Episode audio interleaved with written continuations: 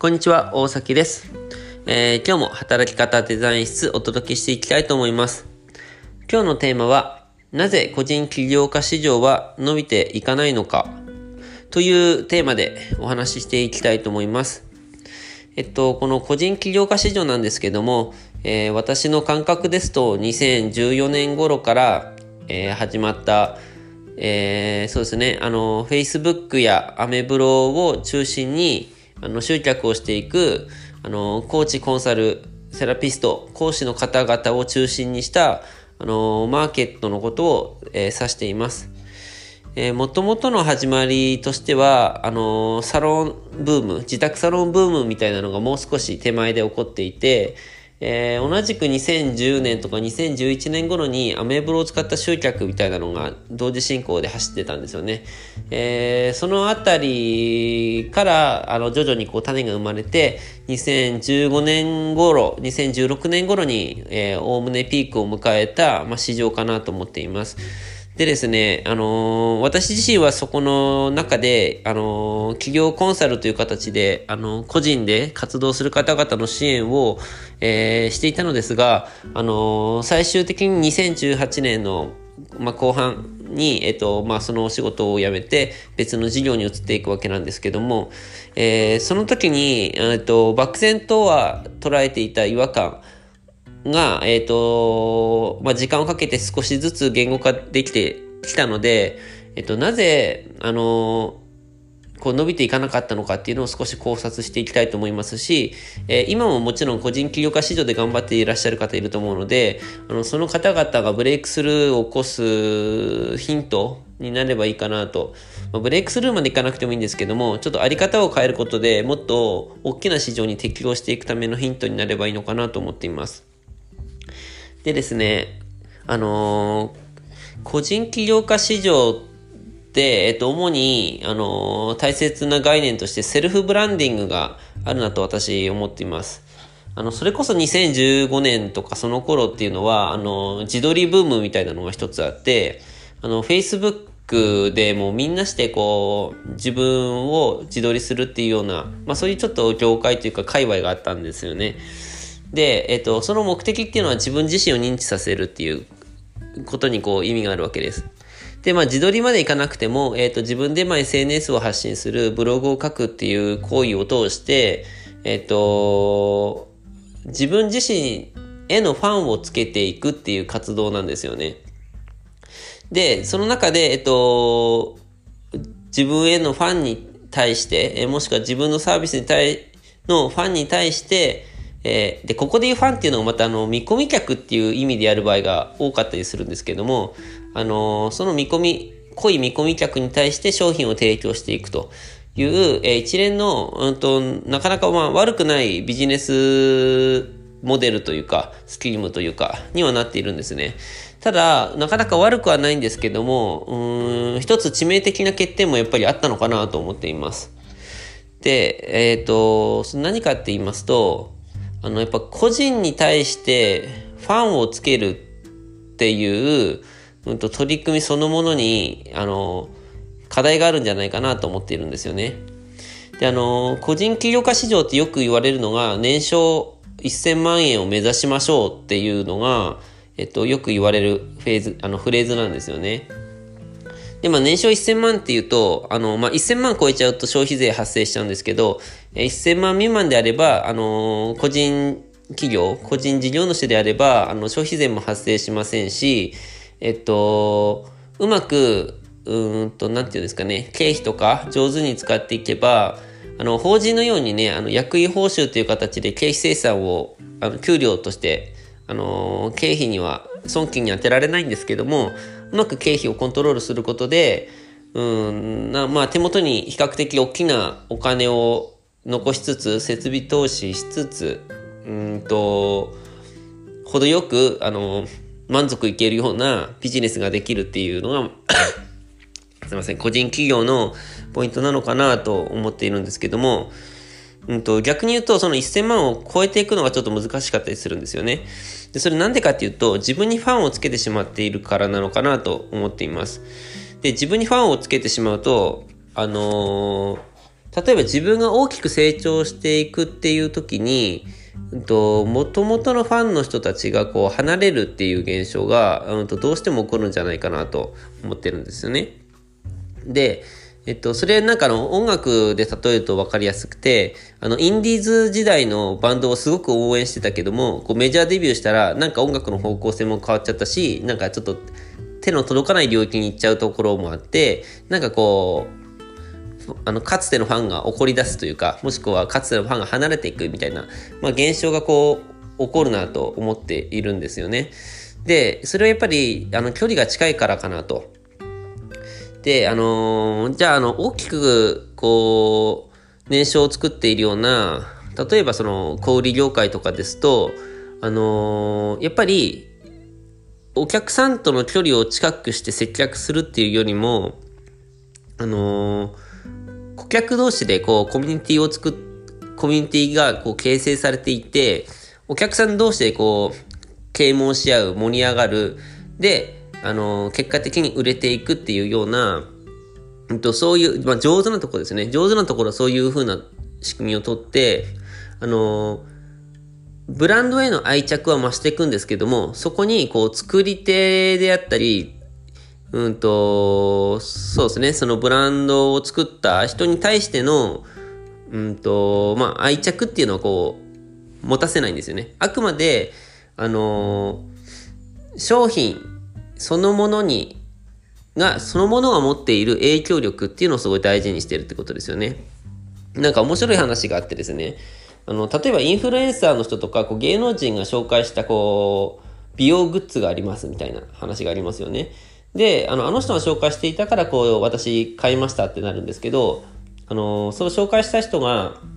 なんかやっぱりいまいちで別のに乗り換えましたっていうと、あの、それ買った人たちもこう乗り換えちゃうじゃないですか。で、そうすると、商品そのものの影響力ってどこ行ったんだろうっていうような話が一つあって、なんかそれに近いものがあるなと思ってるんですよね。あのー、自分自身にこうファンをつけてしまうと、うーん、なんていうのかな、その人に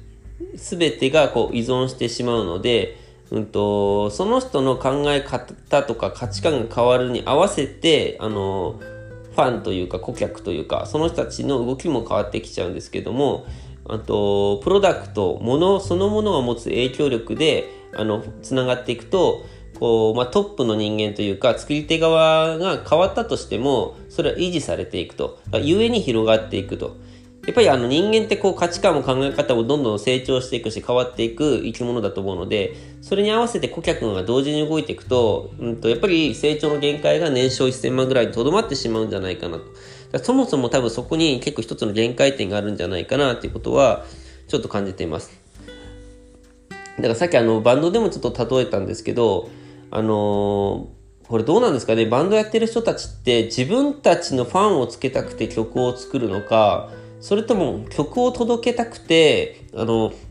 バンドに人気を集めたいのかってどっちなのかなと、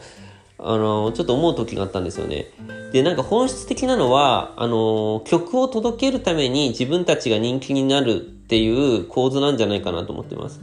あの、そうしないと、うんと、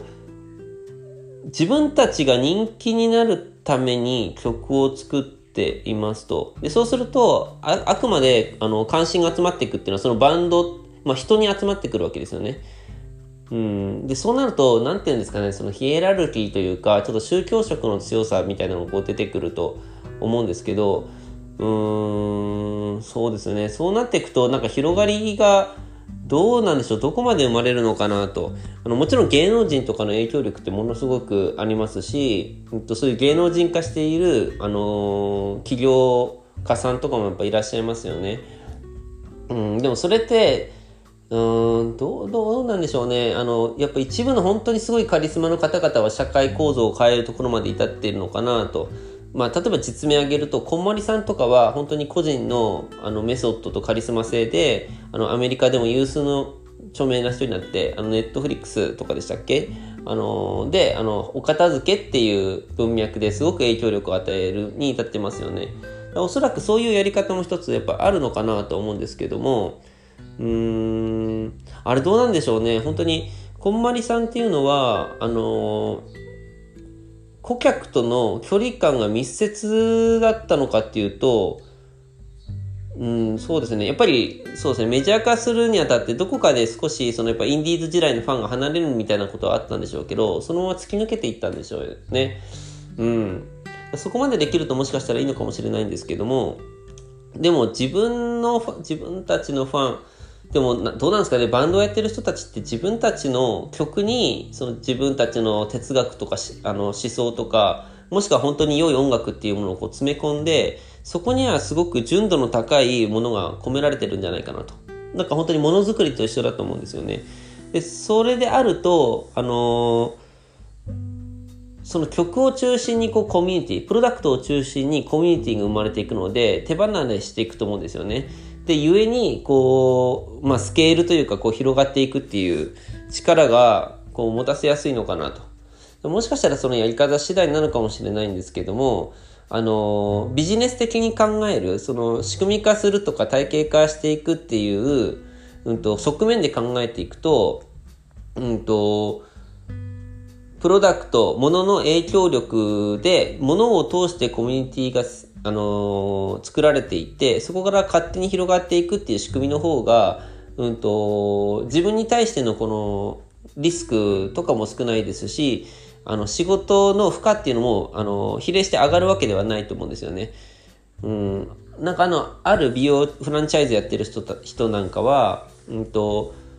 こう契約者数がどんどん増えていって、なんか1年前に比べて倍増しているけども、じゃあ何が変わったかっていうと、忙しか、忙しさとか何か変わったことありますかっていう時に、まあ届く、あの、普段目を通すメールの数が2倍になっただけで、それ以外は何も忙しくなってないみたいな話をしてたんですよね。だからあのちゃんと標準化させて仕組み化できるビジネスにしていくとあの自分が動かなくても自分の負担がかからずにこうビジネスが伸びていってかつ社会に影響力を与えられるっていうのがあるんですけど、うん、自分にファンをつけていってしまうとうーんどうでもどうなんでしょうねなんかリスク高く感じる側面もやっぱあるんですよね自分の一挙一動によって炎上した時にはもうなんか問題が起きたりとか。うん、ここちょっともうちょっと考えたいところではあるんですけども、ただいずれにしても個人起業家市場の場合は、うんと、そこの部分で、うん、距離が近く、インディーズ的にやっていて、うんと、で、そもそもその社会を変えたいとか、うんと、何億円稼ぎたいみたいな、いう思想ではなくて、月々30万稼げたら OK っていうような、そもそもの、あの、天井をベースに動いているので、インディーズレベルでそもそもいいんですよね。なのでそういう前提も相まって、うんと、そもそも伸びない市場っていうようにこう構造が作られてるんじゃないかなって思ったわけです。なので、えっと、その範囲内で良ければ、あの、まあ、年商1000万円、えっと、自分の手の届く範囲の、まあ、年間30人から100人ぐらいの方々に対してあの影響力を持って自分の経済圏を作っていければ OK というのであればそれは全然 OK だなと思っていて、うん、ただその業界そのものが伸びるかっていうと、うん、やっぱりちょっと伸び悩むんじゃないかなっていうか大きな影響を与える人がそんなに出てこなくてやっぱちっちゃな範囲の人が隙間隙間にこうポツポツいる状態になってくると思うので、大きなムーブメントにはならないのかなと思っています。でもしそこを抜け出すのであれば、あのー、うん、バンドにこう人気を集めるというよりも、こう曲を、曲がより多く届くような、あの、仕組み、その自分本人、バンドそのものの影響力で広げるっていう1対 N ではなくて、あの、曲を中心にコミュニティが生まれて、あの、広がっていく、うんと、そういう構造に変えていけるようなビジネスの仕方が、あの、市場成長にも必要なのかなと、まあ、思っています。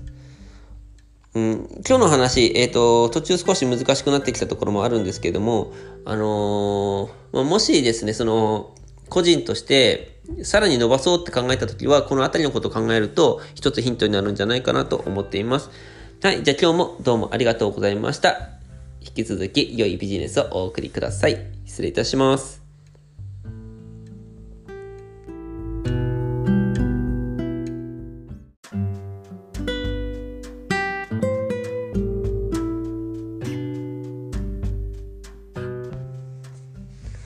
こんにちは、大崎です。えー、今日も働き方デザイン室お届けしていきたいと思います。えー、前回の放送からかなり日が空いてしまいました。でですね、えー、今日は SNS の、えうまい使い方というか、そのあたりをお話ししていきたいなと思います。はい。じゃあちょっと間が空きながらの会話になっちゃいましたが、えっとですね、ここで言う SNS っていうのは、えー、主に、えー、Twitter、Instagram、で、えっと、場合によって、えー、Facebook に、えー、応用できるかなっていうところでお話をしていきたいなと思います。で、まずですね、どういう考え方が必要かって話なんですけども、一般的によく指標でうんと見られるのがフォロワー数っていうのは見られるかなと思います。その1000フォロワーです。2000です。3000です。1万フォロワーいますっていう形になると、えー、なんかインフルエンサーっていうような見方をされてえっ、ー、とまあ SNS アカウントの価値も高まるっていうのが、えー、割とよく一般的に見られる指標かなと思います。でその次に、えー、まあいいねの数ですね。えっ、といいね。そうですね。ツイッターインスタグラム、フェイスブック全部共通していいねっていうボタンあると思うんですけども、えー、その数によって、うん、まあ、評価がされるっていうのが一つあるかなと思います。インスタグラムについては、まあ、いいねの数でこう拡散されるというわけではないんですけども、えー、やっぱりその数自体はあの客観性のある指標になりますし、えー、それだけ数字が高ければ、あの他のインスタグラムユーザーにもこう届きやすいっていうことを意味すると思うので、まあ、大体フォロワー数、いいねの数あたりが、えっと、見られて、で、もうちょっと、うんと、詳しいところを見るような人だと、そのインプレッション数っていう、いわゆる表示回数ですよね。まあそういうところを見られるっていうのが、えー、一般的な見方かなと、えー、思います。で、一般的な見方であり、えー、まあそこが結構実績として、他者から評価されるところなんですけども、じゃあその SNS のアカウントを育てる、えー、伸ばしていこうって思った時に、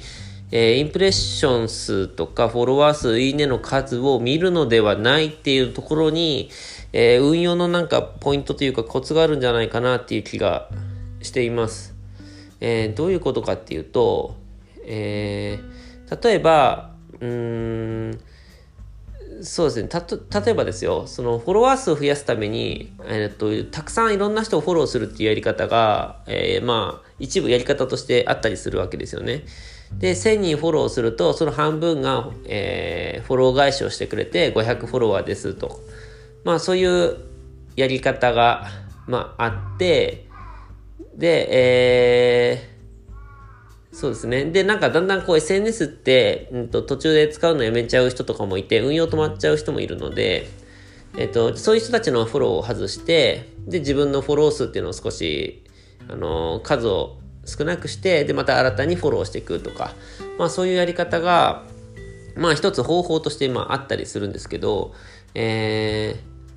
ー、そういうやり方でいくと、うんと、本当に価値のあるアカウントにはならなかったりします。えー、なぜかというと、うん、一つは闇雲にフォロワーが増えていく形になるので、一貫性のないアカウントになってしまう。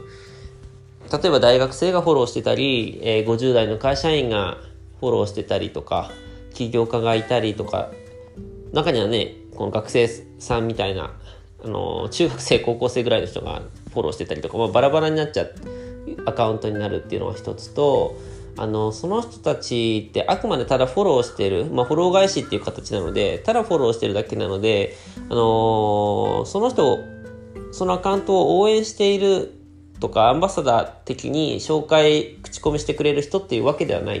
まあ、そのあたりに結構課題が残されるので、そこを解決するやり方が大事になってくるかなと思うんですよね。で、その時に、あの、指標として、まずは、えー、交流フォロワー数っていうのを大事にするといいんじゃないかなと思ってます。これ私は勝手にネーミングしてるので多分調べても出てこないと思うんですけど、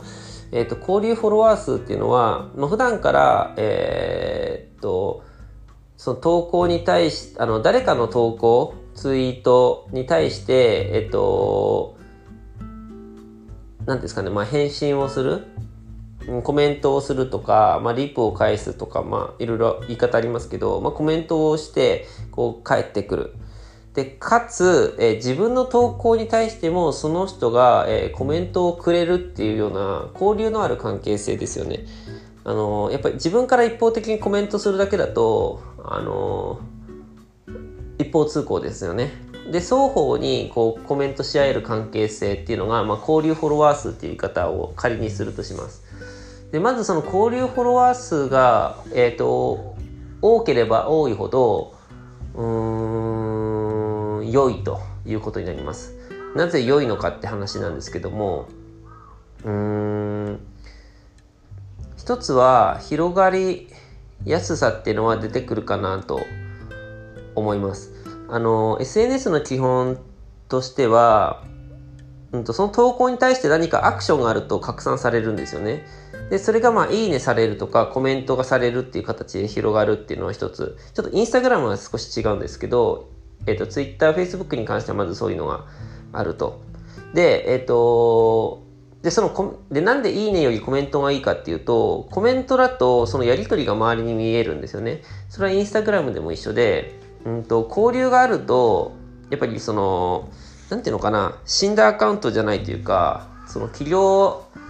一方通行的な発信してる企業アカウントみたいな死んだアカウントではなくて実際にこう運営者の顔が見えるっていうところに人柄というか人間性みたいなのがこうにじみ出てそういうのってすごく好感持たれやすいかなっていうのが一つ。あってでそういう交流でつながっているとうんなんていうのかなすごくそれがいいアカウントだってた時にこう紹介したくなったりとかうーんまあ純粋に興味持つんですよねその人の活動に。っていうのは一つあります。なので交流するフォロワー数をまず増やしていくっていうのが大事でで次に大事なのがいやまあ交流するのは大事なんですけどその投稿の質が悪いとうんと向こうも絡みにくいですしうんと、仮に広がった時に全然広がらないというか、まあ、ラーメン美味しかったですとか、え今日フレンチ行きましたみたいなのばっかりだと、うんと、まあ、交流はあっても、うん、広がりが生まれにくいですよね。広げる意味がないというか、ラーメン美味しかったですよ。広げる意味がないですよね。で、教育系コンテンツだと、まあ、ノウハウ的なものだったり、お役立ちなものだったりとか、あとその自己啓発的になんかすごくいいこと言ってるようなものが、えー、伸びるかなと思いますし、えー、そうでない場合は、なんかその綺麗なものとか、うん、見ていて心地よくなるものとか、なんかね、旅の写真とか、まあ、インスタ映えまでいかなくていいと思うんですけど、うん、なんか見てて心地よいとか、うん、そういうコンテンツですよね。そういうコンテンツを投稿していくと。で、それに対してこう交流が行われていくって形になってくると、仮に広がった時に、それを見てた周りの人たちが、え、ー、と、いいねしたりとか、フォローするっていうのは多分出てくるんじゃないかなと思います。で、えっと、今度その交流フォロワー数が、えっと、増えてきたら、これどれぐらいの人数がいいかって話あると思うんですけど、あの、私の感覚ですと、例えば1ヶ月目の運用、運用し始めて最初の1ヶ月目に10人とかでいいんじゃないかなと思っていて、あの、10人、こっちからコメントして向こうもコメント返してくれるような関係性10人って結構すごいと思うので、1ヶ月目10人、2ヶ月目20人、3ヶ月目30人ぐらいなイメージですかね。で、30名以上になってくると、今度は、うん、とそんなたくさんの人と交流できないですし、SNS の、うんと、アルゴリズムというか、フィードにそもそも30人とかって出てこないと思うんですよ。大体決まった人、上位10人ぐらいの、あの、投稿が大体表示されたりするので、マックス30人ぐらいじゃないかなと思っていて、で、そうすると、うんとまあ、極端に言うとフォロワー数30、いいねのマックスの30みたいな形になっちゃうんですけども、でもそういう関係性があって、賑わっているアカウントっていうのは、あの、周りも参加しやすいので、あの、で、普段発信しているそのコンテンツというか投稿が良ければ、あの、それに共感した人たちがこう、いいねをしてくれるんですよね。で、かつ、うんと、同じような属性の人たちが、えー、いいねとかフォローしてくれるので、えー、そこで一つ広がっていくかなというのがあります。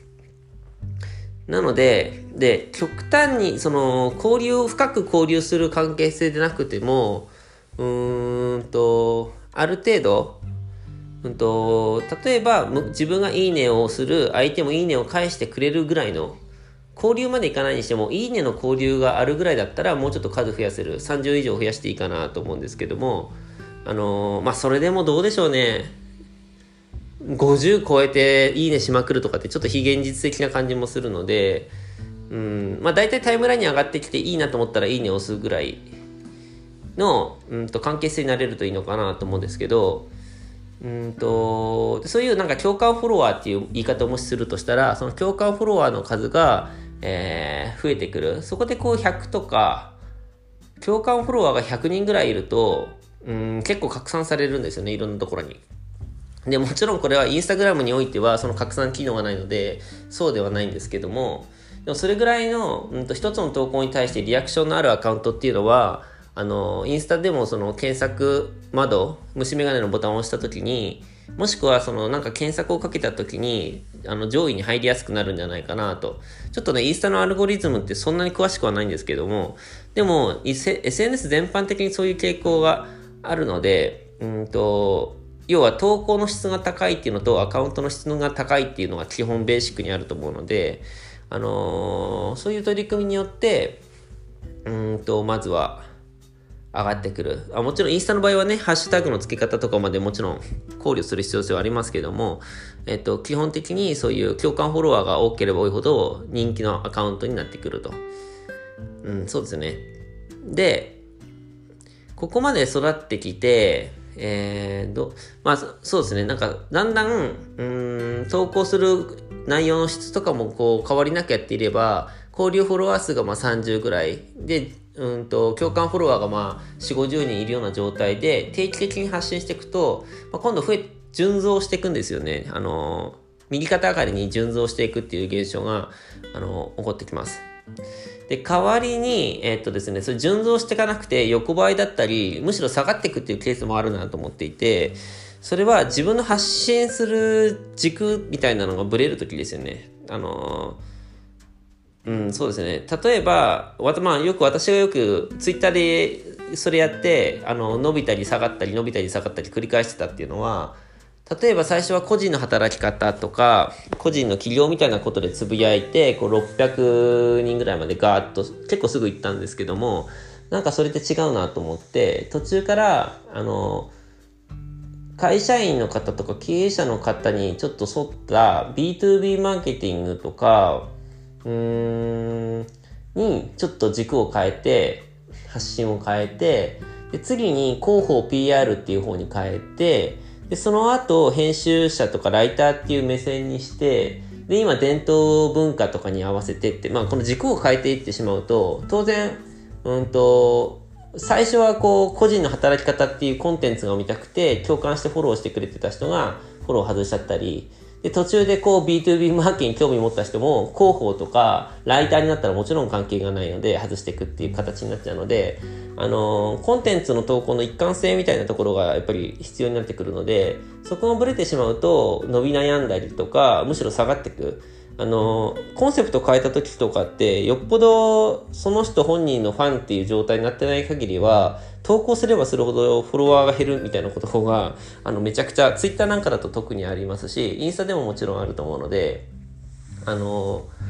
その辺はちょっと気をつける必要性があるっていうのはあります。ただ、えっと、基本的にはそこもブレずにやっていれば順増していくんですけども、じゃあ、えっと、どっかのタイミングで、こう、数を一気に増やしたいっていうの多分出てくると思うんですよね。で、そういうタイミングでよくやるのが、うんと、なんか無料のコンテンツというか、えー、そうですね。例えば、まあ、プレゼント方式っていうのもありますよね。あの、社内で使ってた、うんと、なんかワークシート共有しますとか、うん、バズってた例で言うと、あの、取材するとき、あ、取材じゃないんですね。なんか、広報、採用広報の記事を作るときに、こういうタイトル、こういう見出し、こういう切り口のコンテンツありますよ、100の事例みたいな、なんかそういうような役立つコンテンツみたいなのを、えっ、ー、と、無料で共有したりとか、えー、もしくは、その無料のイベント、オンライン飲み会じゃないんですけど、そういう無料コンテンツみたいな、まあ、リブコンテンツですよね。リブのコンテンツをある程度一定数やると、えっ、ー、と、そうですね。あの、まあ、意図的に一つ増やすことができるっていうのがあるかなと思います。ちょっとあざといので、その瞬間、うーん、なんか今までのシンプルにピュアについてきてくれてたフォロワーの人が、あ、なんかマーケティングに走ったんだなと思って外すこともあると思うんですけど、うーん、その代償として、うんと数を取るって形ですね。なので、ここでちょっと戦略が分かれるかなと思っていて、順増させて1万に時間かけてなっていく人と、どっかのタイミングでレバレッジをかけて、一気に、うん、短期間に大勢を取るっていう、なんかこの辺でパターン分かれそうなんですけども、うん、究極強いのはやっぱり順、順増させていったアカウントがやっぱり時間かけてる分強いなと思ってます。ただ、そのマネタイズとかに考えると時間かかるので、うんそうこう言ってらんない人たちはやっぱりレバレッジかけて無料コンテンツとかをガンガン出したりとかも、うん、ありますね。まあでもそうですねまあとは言っても必ずしもうんそうですね無料コンテンツで人が離れるってことでもなくて例えばうんこれオンドメディアの考え方と似てるかなと思うんですけどなんか著名人とか有識者みたいな方をお招きしたライブ配信とかあそうですねライブ配信ですよね。ライブ配信でそういう企画をコンテ企画化してでうんそれがなんかあの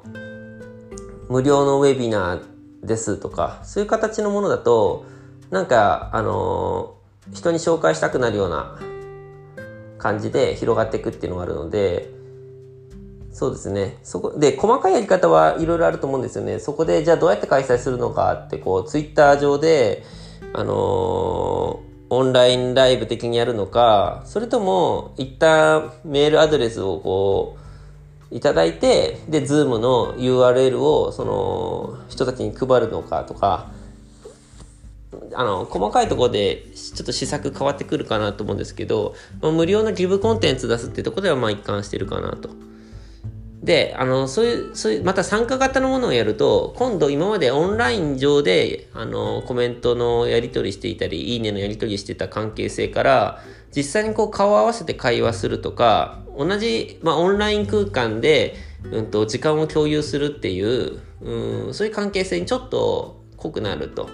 で、このちょっと濃い人たちが、うん、その UGC じゃないですけども、すごく、うんと、あのウェビナー良かったよとか、うん、あとよく見かけるのが、あのー、何でしたっけ？グラレコ、グラフィックレコーディング。絵に、あの議事録をイラストにして、あの、撮っていくやり方で、で、グラレコでまとめたので、つって画像が4枚ぐらいこう上がってきて、ハッシュタグがついてたりとか、あの、まあ、細かなプチテクニックはあるんですけど、様々な形で、あの、人がシェアしてくれるっていうことがあって、でそういうのをきっかけにまた広がっていくと。まあ、こういう風にして、こう、SNS ってこう、広がっていくのかなと思うんですけども、あのいずれにしても、その状態に持っていくまでには、最初の交流フォロワー数が一定数必要っていうのと、えっ、と、それに伴って増える共感フォロワー数がいるまずこの辺の核となる土台がないと、うん、やっぱ伸びにくいですし、発信すればするほど順増していくっていう状態が作れてるかどうかっていうのはすごいポイントかなと思いますね。やっぱり発信すればするほど減っていくとか、発信すれどもすれども、あの、フォロワー数の変動が全くない、インプレッション、いいねの数も変動がないって状態だと、なんかずれてたりするので、そういう時はちゃんとニーズに合わせていくというか、あの、自分をフォローしてくれてる人たちって、じゃあ他にどんな人をフォローしていて、どんな投稿を見ていて、あのー、っていうのをまず、うんと、感覚値でもいいので、まず捉えておくことが大事ですし、あの、自分もそういう人たちの投稿を見に行って、うんと、思うところですね。あ、こういうことだったら響くかもしれないっていう、相手のニーズ、あの、相手が求めてるものに合わせて発信するっていう状況が作れるかどうかっていうのをまず順増させていく時のポイントですかね。でそこは結構、うーん、なんだろうな、普段の仕事とか、例えば私だと、その個人の働き方っていうテーマの時には、企業コンサルみたいなこともしていて、すごく現場感もあったし、そのことについてめちゃくちゃ考えてたので、あの、ナチュラルに普通に発信することがそのまま響くって感じだったんですけど、なんかその仕事にしてなかったり、やや異業種のことで入る場合って、やっぱりなんかその刺さる言葉っていうのが作りにくかったりするので、やっぱり結構リサーチというか、その辺丁寧にやらないと、うん、響かないなーっていうのはすごく実感としてありますね。あの、私もやっぱりライターのコンテンツとかって出してた時も、うん、やっぱりその編集プロダクションとかそういうところでライターしてたっていうことでもないですし、B2B マーケの文脈で出してた時も、本当に企業の中で、うんと、企業、本当の B2B、企業対企業のマーケティングっていうのをやってたわけでもない。基本私 B2C なので、うん。だからそこにやっぱりズレがあると、なんか、うん、